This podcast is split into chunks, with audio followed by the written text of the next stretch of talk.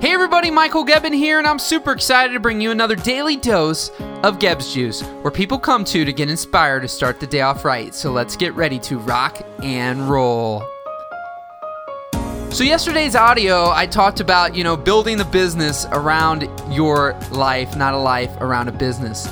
And I ended it saying that I was gonna, you know, go off of that one. I love doing that. So recently, I was I was listening to an audio from Gary Vaynerchuk of one of his first major keynotes at like Web Expo 2.0. So check it out on YouTube. It's freaking awesome. A little vulgar at times if you have virgin ears, but uh, nonetheless, the big thing he talks about is in this day and age, there is absolutely no reason whatsoever that you need to be doing something that you hate.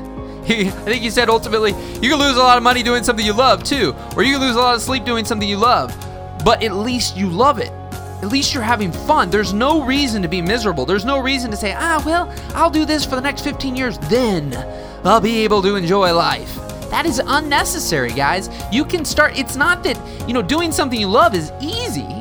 It's not that doing something you love isn't hard work at times. It's not that doing something you love won't maybe make you cry or make you want to give up.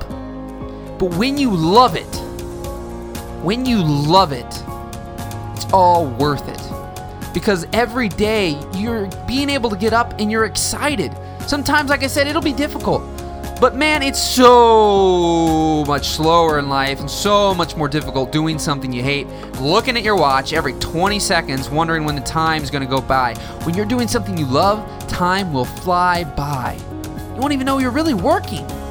And then, and then, and only then, we be able to achieve these things that you only dreamed were possible because you can put in that time day in and day out and just enjoy it and not worry about the results or what's happening or anything else. And great things will happen, but you have to keep taking action and taking action with something you love and finding that way. Rock and roll, my friends. We'll see you tomorrow.